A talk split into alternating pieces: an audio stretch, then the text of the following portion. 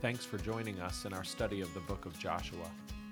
This Old Testament book presents a theological history of God as the sovereign promise maker and promise keeper who brings to pass all his gracious purposes. It calls Christians to live in light of the gospel blessings secured for them by Jesus, the better Joshua.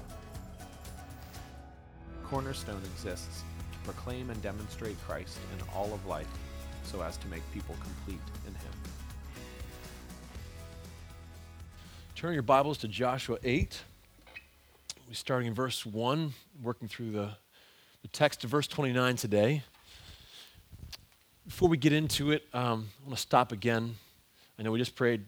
Um, I'd ask you to pray with me as well. Remember that the Spirit is the only one that gives life, and not my clever words or lack of being clever can change your hearts or help us to get any closer to God, it must be Him who works. So if you'd pray with me for a moment and ask God to meet with us, let's pray.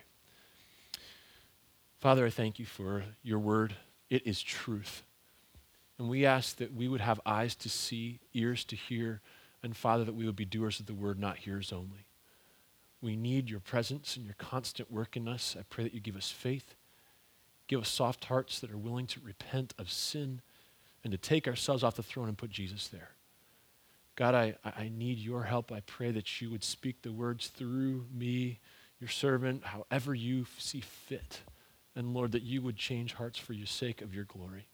We love you and we pray your glory be shown today. In Jesus' name, amen. I have four children. Um, they are sinful and wonderful. Um, they are cute and disgusting. They are infuriating and endearing at times. Um, and they are determined but often weak. Uh, they think they can do stuff that they can't quite do. They're always using lately a lot of superlatives, uh, like the greatest and the best, or EST at the end of whatever it is. Like, Dad, what is the fastest car in the world? Like, I mean, car, Dad. I know the fastest truck in the world is your truck, but what's the fastest car in the world? Um, or, Dad, what's the biggest fish in the world? Let's ask Siri what's the biggest fish in the world. Or, um, like this one, I don't know exactly how to do this, but he's like, what's the fastest cheetah in the world? Like, somehow I know which cheetah is the fastest one. Um, but they always try to talk in like these big ways to understand like the best of whatever it is. They talk about the biggest things, and it comes out very clear when we play Would You Rather. Um, I don't know if you guys have played this game, but you know, one of the ones we heard last week was, would you rather catch the biggest fish in the world and get the world record or swim all day at the Y. Like that was the would you rather. Or the one that we really love from, Evelyn, my youngest, who's three. Um, she goes, Would you rather have a really, really, really, really, really, really, really, really, really big house? Or would you rather have a really, really, really, really, really, really, really big pancake? so, and we realized that Evie is like, when she's doing this, when she starts with the reelies, she doesn't know what she's going to say yet, but she's going to get there. And once she picks it, that's when the reelies slow down and she nails it. So uh, I'm probably not the, the only one. I'm sure your kids do similar things because they're very concrete thinkers and trying to understand. They think that I can also do great feats of strength or other adult men.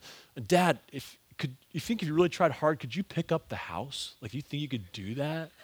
Now, Afton doesn't say that, but the younger ones. And like, and I say, no, I really think I could not do that. Like, what about Miss Brenda's house? There's only one person that, not all the people in our house. Like, do you think maybe then? No, I don't, I don't think so. uh, they they are very straightforward thinking, very concrete. Uh, and, they, and their, their world is, is limited in some way and very uh, pretty, pretty concrete. Uh, Hudson came into the kitchen the other day, and I was standing there and talking to Kristen, and he comes over and he's, we're at this stage. I don't know if you've either been through this stage or you're in this stage with kids or you've seen this before, but they're at the stage where they want to come over and they want to pick me up. And they want to see if they can do it. So Hudson, I mean, it's a, it's a great stage. It's a little bit awkward, but I mean, it's a great stage. They're, they're really doing their best. So Hudson came over and I was talking to Kristen, and uh, he wanted to try to do this. So, he, of course, he grabbed around my lower thighs and then gives us the heave ho and tries to pick me up. Well, I'm standing kind of like at the back behind me is the counter, and I've got two counters coming together. So when he did this, I just kind of put my hands on it and I lifted it up off, and he's, you should have seen his eyes. He's like, Mom, Did you see what I just did? Dad was up like three or four inches. See, I lifted him up. And I'm like, you better try it again. So he tries again and he gets down there. And for sure enough, he's pulling me up and, and he's like, I did it again. So the third time he's getting up there and he's ready to go. And this time I just take my hands off a little bit. I'm like, all right, go. And he's like, and he's like popping blood vessels and like giving his all, which I just love. I'm like, oh, you got to try harder. So one more time. So sure enough, he goes around one more time, bear hugs my legs, and he goes, and he lifts up, and I, I pull him up, and he's like, same same reaction. Did you see that? This is the greatest day of his life. Uh, and if you know Hudson, he gets that mischievous little proud grin on his face. He's like, I, I did it. You know, that's pretty good. Now, why did I tell that story to start the sermon? Oftentimes, when we are told, perhaps in a sermon or by the Bible, to do something, we do it and expect a certain outcome of it. We kind of know what's coming. We kind of hope that we do this and this is what's going to come out on the other side. And as a result, usually, whether we can see it perfectly or not, we try to do something and there's some sort of a result that comes out. That's somewhat natural to us. We think that this is normal. We're told to serve throughout the scriptures. So if we serve, it'll be a blessing to somebody else and it will help them in some way. Or if we're told to give, and when we do so, it's a blessing to the receiver and they receive that gift and it's a good thing for them. Or we're told to witness, perhaps, and we do so. When we do it, a life that is tr- someone that's got a, a true hearer of the word, their life is changed by the gospel of Jesus Christ. Or we're told to, you know, uh, treasure the word and meditate on the scriptures. And when we do, we grow and we are changed by the scriptures over and over. What we're seeing and noticing is a command, and obedience, and result type structure. That God gives us command, we obey, and we expect some sort of specific result. We're not surprised by that. That, that seems to us very natural, something that just happens because we did it. And we served, we gave, we witnessed, we meditated. But like Hudson, being told to pick me up when it was actually me in the background pushing up, oftentimes we cannot see the Father that He is the one who is actually behind the scenes doing the gracious work to make our obedience effectual from the beginning to end, from initiation, carrying us through to the actual result. That it was the Father all along who continues to work through His Holy Spirit for His grace to have some sort of effect in our lives. Now, when we think about this, we, we, we, we, we're a little overwhelmed because we can't see Him. And we don't know exactly what to think about this.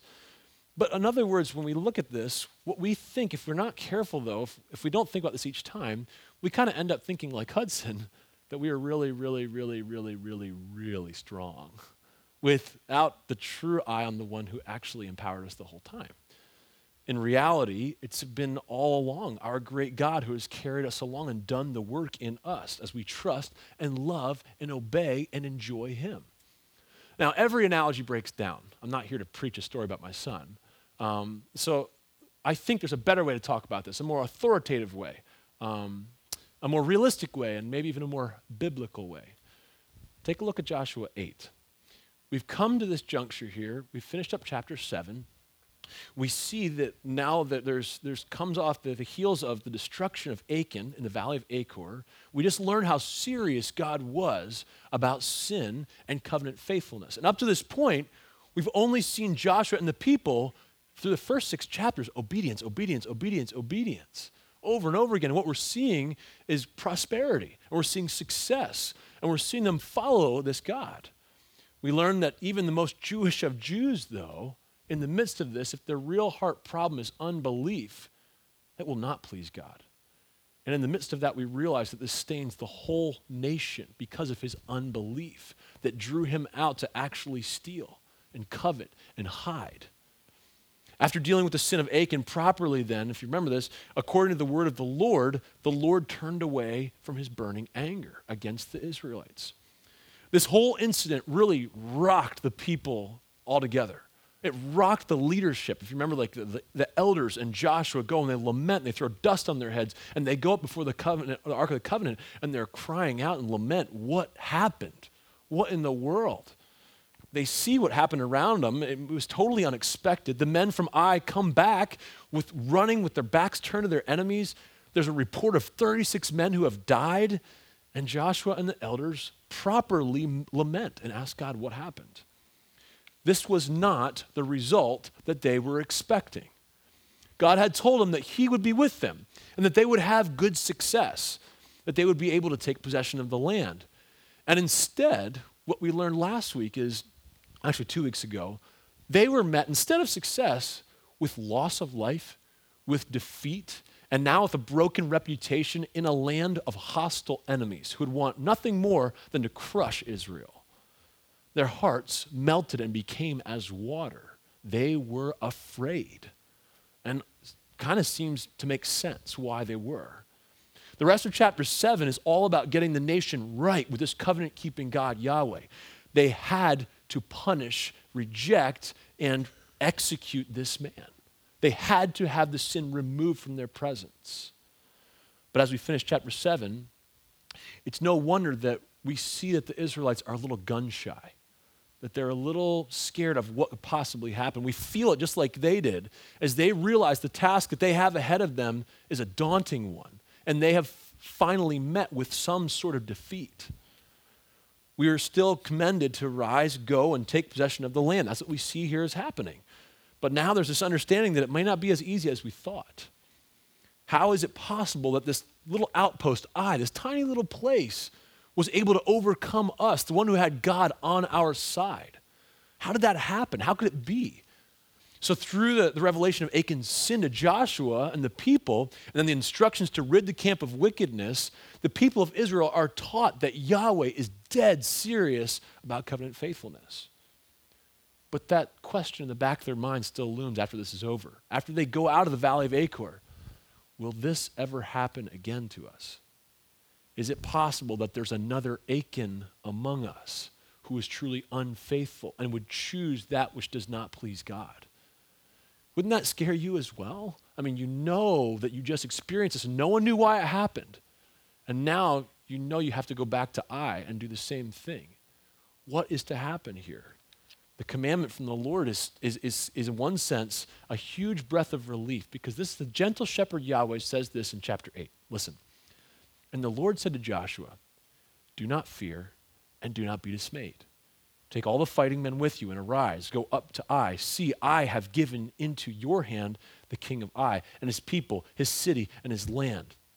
And you shall do to Ai and its king as you did to Jericho and its king. Only its spoil and its livestock you shall take as plunder for yourselves. Lay an ambush against the city behind it. In the opening paragraph here, we should notice the loving kindness of our God. The first thing that he says, knowing their situation, he says, Do not fear, do not be dismayed. Where is he taking us to with that statement? Where have we heard that before? Was it not all the way back to chapter one as the, how he said, We're going to go into this land. I am going to give it to you. So you ought not to be afraid. You ought not be dismayed. I will be with you. This is verse 9 of chapter 1. The rest of Joshua 9 tells us that. He says, Not only don't be afraid, don't be dismayed, but I will be with you. Joshua and the people here again afresh then. This is God's grace to them, reminding them. Don't we have to preach the gospel to ourselves and remember the goodness of God that we need? This is, this is grace to Joshua to remind him, you do not have to be afraid. I will be with you. Not only that, he instructs about fear, but then he reminds him that the land is Yahweh's to give to Joshua and the people. And so what we're seeing is actually God go all the way back to the beginning and say, Remember the God that I was then? I'm the same God. This tells us a great deal about this God and his character. We'll mention it later, but I mean, the amount of forgiveness that he gives to his people and the covering of sin because of what happened in the valley of Achor, but the grace that he would give to restore his people to this relationship. It's, a, it's beautiful. And now, here it is we see that he says at the end, uh, what does he, what does he say about giving?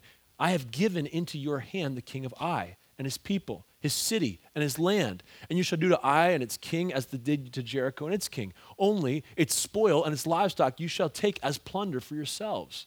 Not only did he give him the victory, but look at all the other stuff that he gets there. Do you see that? He says the, people, the city, and the land. And then if you go down to the bottom, only its spoil and its livestock you shall take as plunder for yourselves. Now, this Yahweh not only is giving victory, but now he's giving gifts to his people. it helps us understand even more so that what Achan did was not the problem. It was just only a fruit of the real problem, his unbelief and his disobedience of God's word.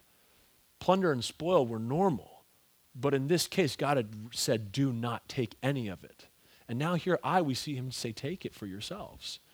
God is good and gracious. One more thing here, also at the end of this little these two verses, God says to him, Lay an ambush against the city behind it. Okay, that, seems like a small detail, not a lot of detail there for us, but okay, there it is. You know, land ambush against the city behind it. So we plunge now from the second one to being from the, from the first battle of Ai, now to going into the second battle. With all this history now of what's happened in the valley of Achor. Let's read from verse 3 to 17. That's a bit long, so when I read it, it's okay to listen along. But let me give you a little bit of a field guide for a moment. The problem here is that you and I are Americans and we kind of are bad at reading um, any sort of Eastern literature. What's going on here is not chronological. We're going to see, and it's going to frustrate you about the numbers and say, What's going on here? We did the same thing in chapter 3 and 4. If you remember going back there, we had a lot of different jumping around. Let me give you and explain a little bit of what the author is doing so that we're not confused. In verses 3 through 9, we have the main aspects of the preparations for the battle. Joshua is telling the soldiers how this is going to go, and they're settling into the plan, putting it in motion. Then, when we get to verse 10, it's where the, the battle actually begins in the morning, the start, the commencement of it the next morning. But then, in verses 11 through 13, we get this interesting little flashback that is going to show us detail about what happened through 3 through 9. That will help us then understand in greater detail why these things are important. Then we hit verse 14, and the narrative picks right back up where 10 left off. So that's kind of the structure here. So don't be confused by verses 11 through 13. It is giving us greater detail. Let's go ahead and start. We'll try to work through. Verse 3. So Joshua and all the fighting men arose to go up to Ai. And Joshua chose 30,000 mighty men of valor and sent them out by night. And he commanded them, Behold, you shall lie in ambush against the city behind it. Do not go very far from the city, but all of you remain ready. And I and all the people who are with me will approach the city. And when they come out against us, just as before, we shall flee before them. And they will come out after us until we have drawn them away from the city. For they will say, They are fleeing from us just as before. So we will flee before them. Then you shall arise, shall rise up from the ambush and seize the city, for the Lord your God will give it into your hand. And as soon as you have taken the city, you shall set the city on fire. You shall do according to the word of the Lord. See, I have commanded you. So Joshua sent them out, and they went to the place of ambush and lay between Bethel and Ai to the west of Ai. But Joshua spent that night among the people.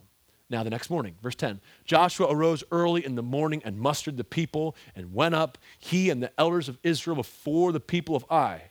Now, flashback. And all the fighting men who were with him went up, drew near before the city, and encamped on the north side of Ai, with a ravine between them and Ai he took about 5,000 men and set them in ambush between Bethel and Ai to the west of the city. So they stationed the forces. The main encampment was on the north side of the city, and the rear guard was the west of the city. But Joshua spent the night in the, in the valley. And as soon as the king of Ai saw this, this is the next morning, he and all his people, the men of the city, hurried and went out early to the appointed place toward the Arabah to meet Israel in battle. But he did not know that there was an ambush against him behind the city.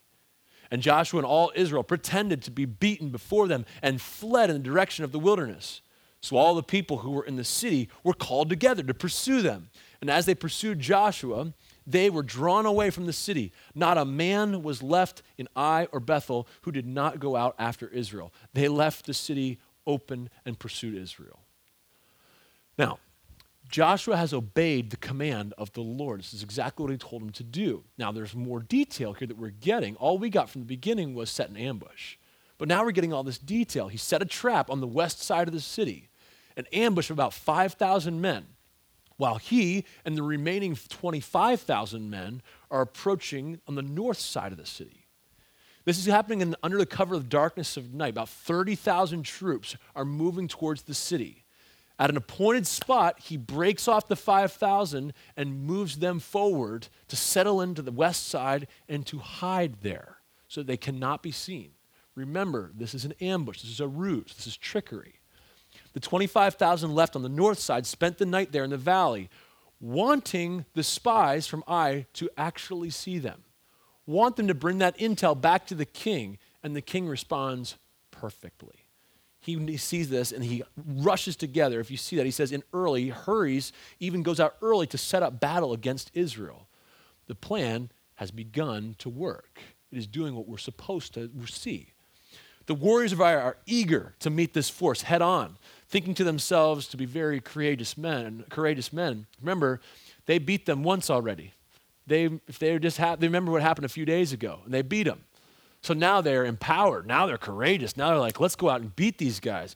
It's okay if they're like almost twice as many as us, but we're gonna we're gonna take these guys.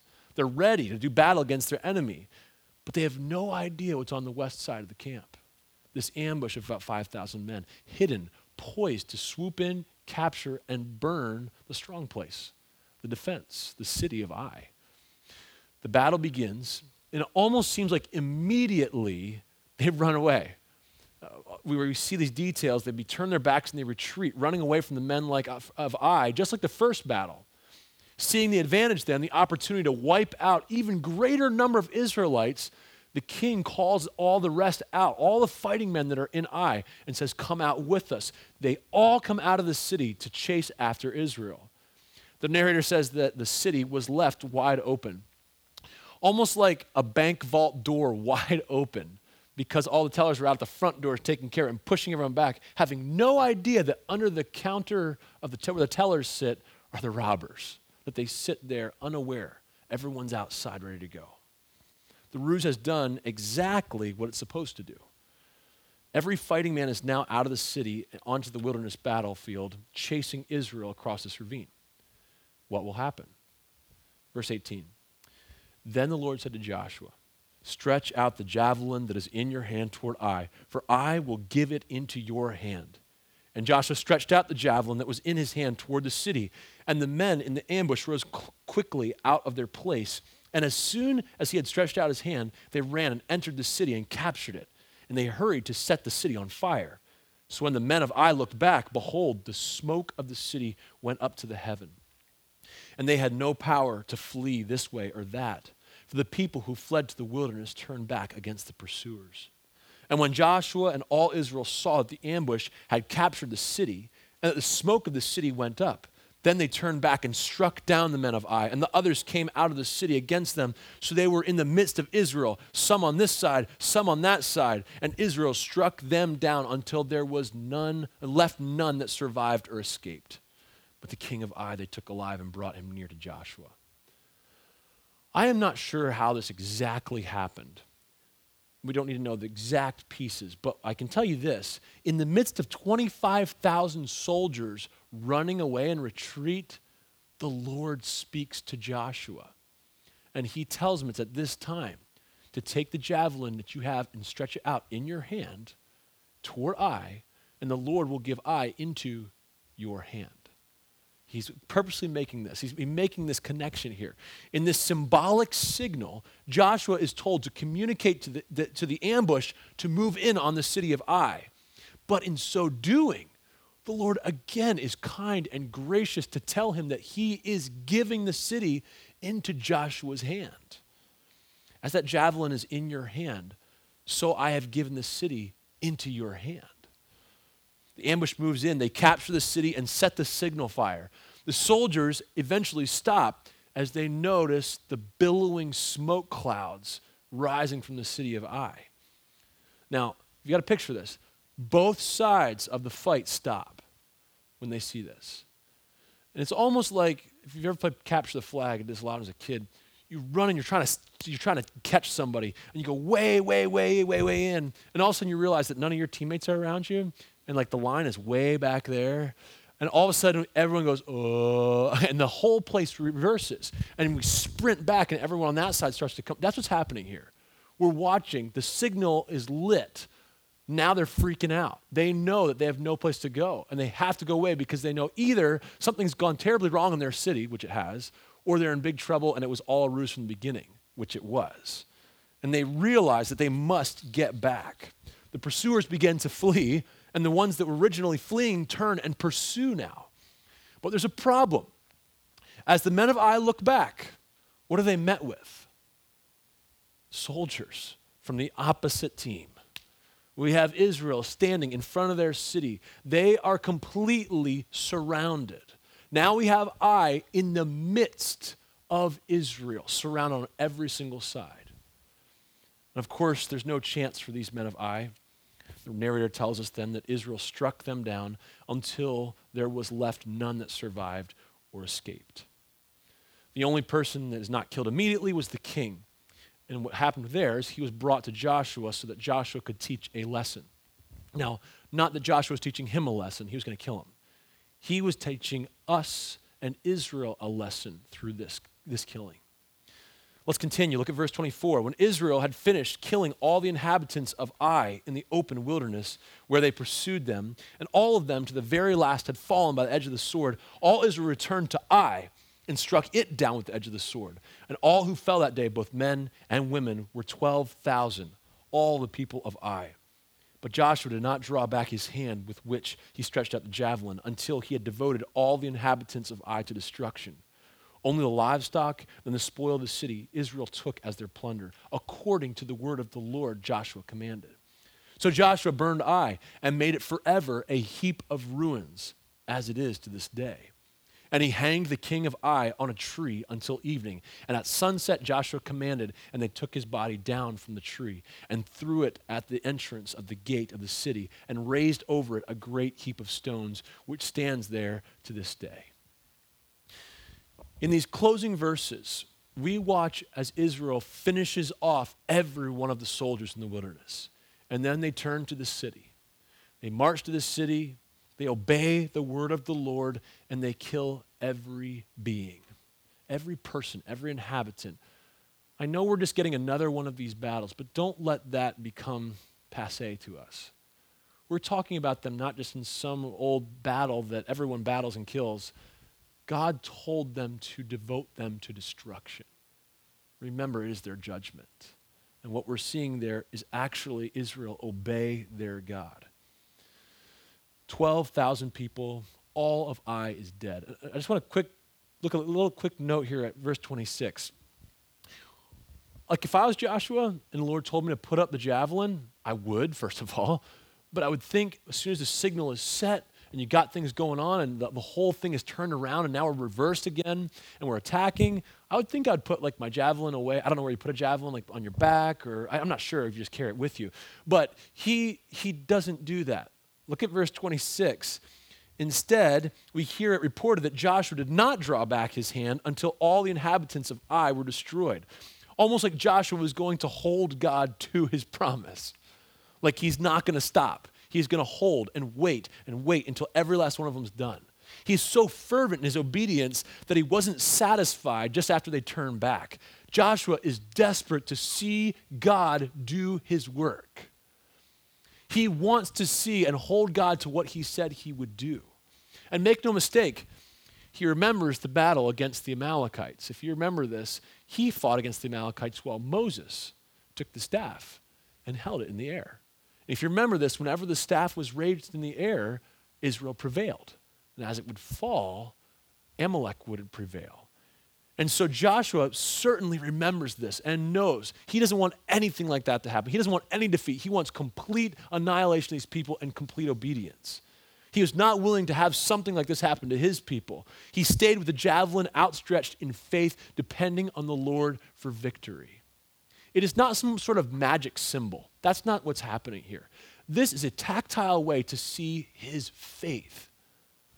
Are we not also called to act in faith and see our God do the works that he says that he will do. This is not some sort of manipulation by Joshua. Joshua instead is obeying and showing his great zeal for the Lord and showing that God's promises are real and that he takes them as serious. He's so zealous. I love this guy. The spoil, then, the livestock are taken. And here we are with one verse left to help teach us.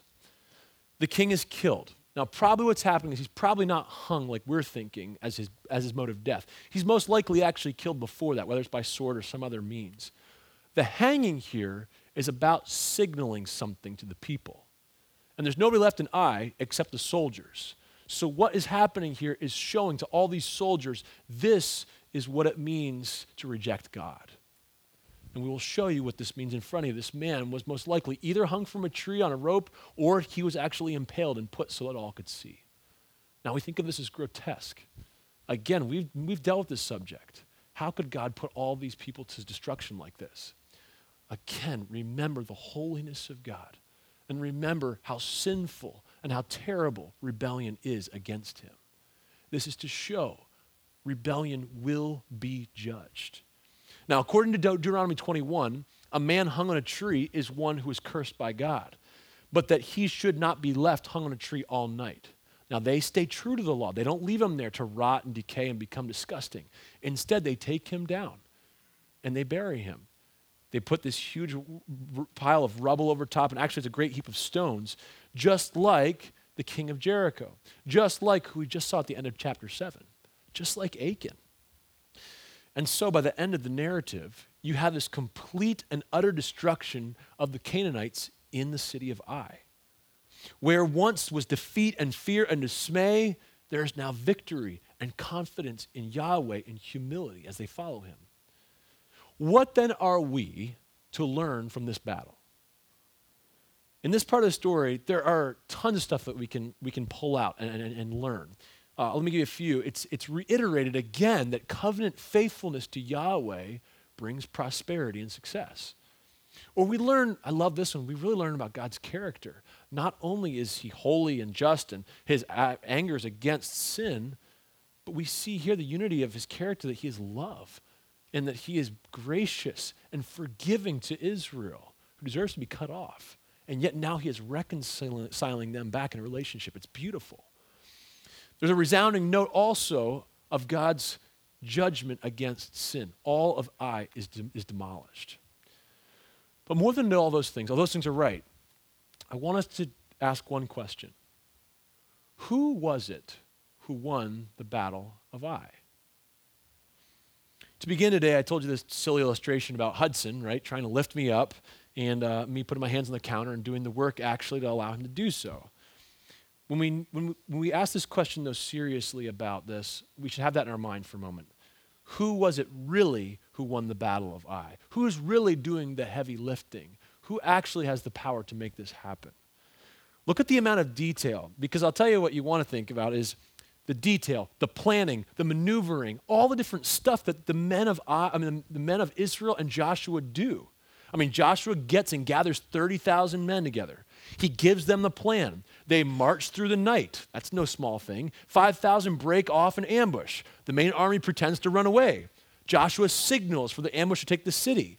They take the city. The smoke signals the reverse. 25,000 attack. 5,000 surround the other side and they kill all the, these, these soldiers. They return to the city, they kill all the inhabitants of the city, they hang and then bury the king of Ai. Who won the battle of Ai? It certainly seems to us that it was Joshua and the Israelites. But you know the real answer. It was a divine warrior, the one that we met back at the end of chapter 5, the one who gave Jericho into Joshua's hands, the one who promised that he would not forsake his people, the one who required covenant faithfulness, but who guaranteed success and prosperity. Think about it for a minute. In this story, he gives them this word of encouragement right off the bat and commands them to go in right at the beginning. He gives the command for ambush. That's not Joshua's clever tactic. That was a, that was a gift from God saying, do this. He even gives this incredibly personal interjection. I don't know how, this is a weird and glorious part in verse 18 that God would speak into the midst of what's going on. They're retreating, they're running away, and this is the point that God comes in. And Joshua writes this down for us to know that God is in every detail of this, although it may seem as though man is running the show here. It is, in fact, God who is doing this. Even Joshua in verse 26 acknowledges this when he's holding out the javelin because he's trusting God alone. There's nothing magic about that. He's not hitting people with the javelin while it's up there. He is holding it true to trust God and God alone. So the question is the same Who won the battle of Ai? It was the divine warrior. It is Yahweh himself. Praise be to him. I mean, it is our God. And we're all happy about that. That's the good, but you realize that we're not done. There's a problem that we all have. Many times we hear a message like this, and we're glad by the time we get to the end that God is the one who's ultimately responsible for everything. Praise God. All glory to God and no responsibility to me. Just easier that way. It works, right? That's what we want to do. You know, glory to God, blame on my theology. I don't have to do anything. Let Him do that. I want to see miracles. Let Him work things out. He can do it. Who, he, he doesn't need me, He's God. Have we not heard that said before? Maybe we've said it ourselves. God doesn't need me. You're right. God doesn't need you. He actually commands you to obey Him. I'll say this I can sit and allow God to do whatever He wants if, if that's what I really want to do, but that means that I am blaming my disobedience and laziness on the sovereignty of God. I have taken something wonderful and glorious and excused myself from following every word that He has given me to do. He works through human agency. Sometimes he works miraculously. Think about, think about Jericho as he goes around and around and around. The walls come tumbling down. It's amazing. But in this one, we see very regular means, human agency working in this area. Consider the amount of work the Israelites did in this battle. They worked hard, they obeyed, they strategized, and they implemented the strategy that Yahweh told them to do. Yes, it was Yahweh, the divine warrior, but it is his will. Listen to this. It is his will to use our love and obedience by the Spirit's work and hard work for his glory. He uses that. So, what is the message today? It's simple Yahweh is the divine warrior who delivers, who saves, and it is his will to use the simple means of love for him and obedience. Don't take God's sovereignty and excuse yourself from obeying and loving and knowing this God.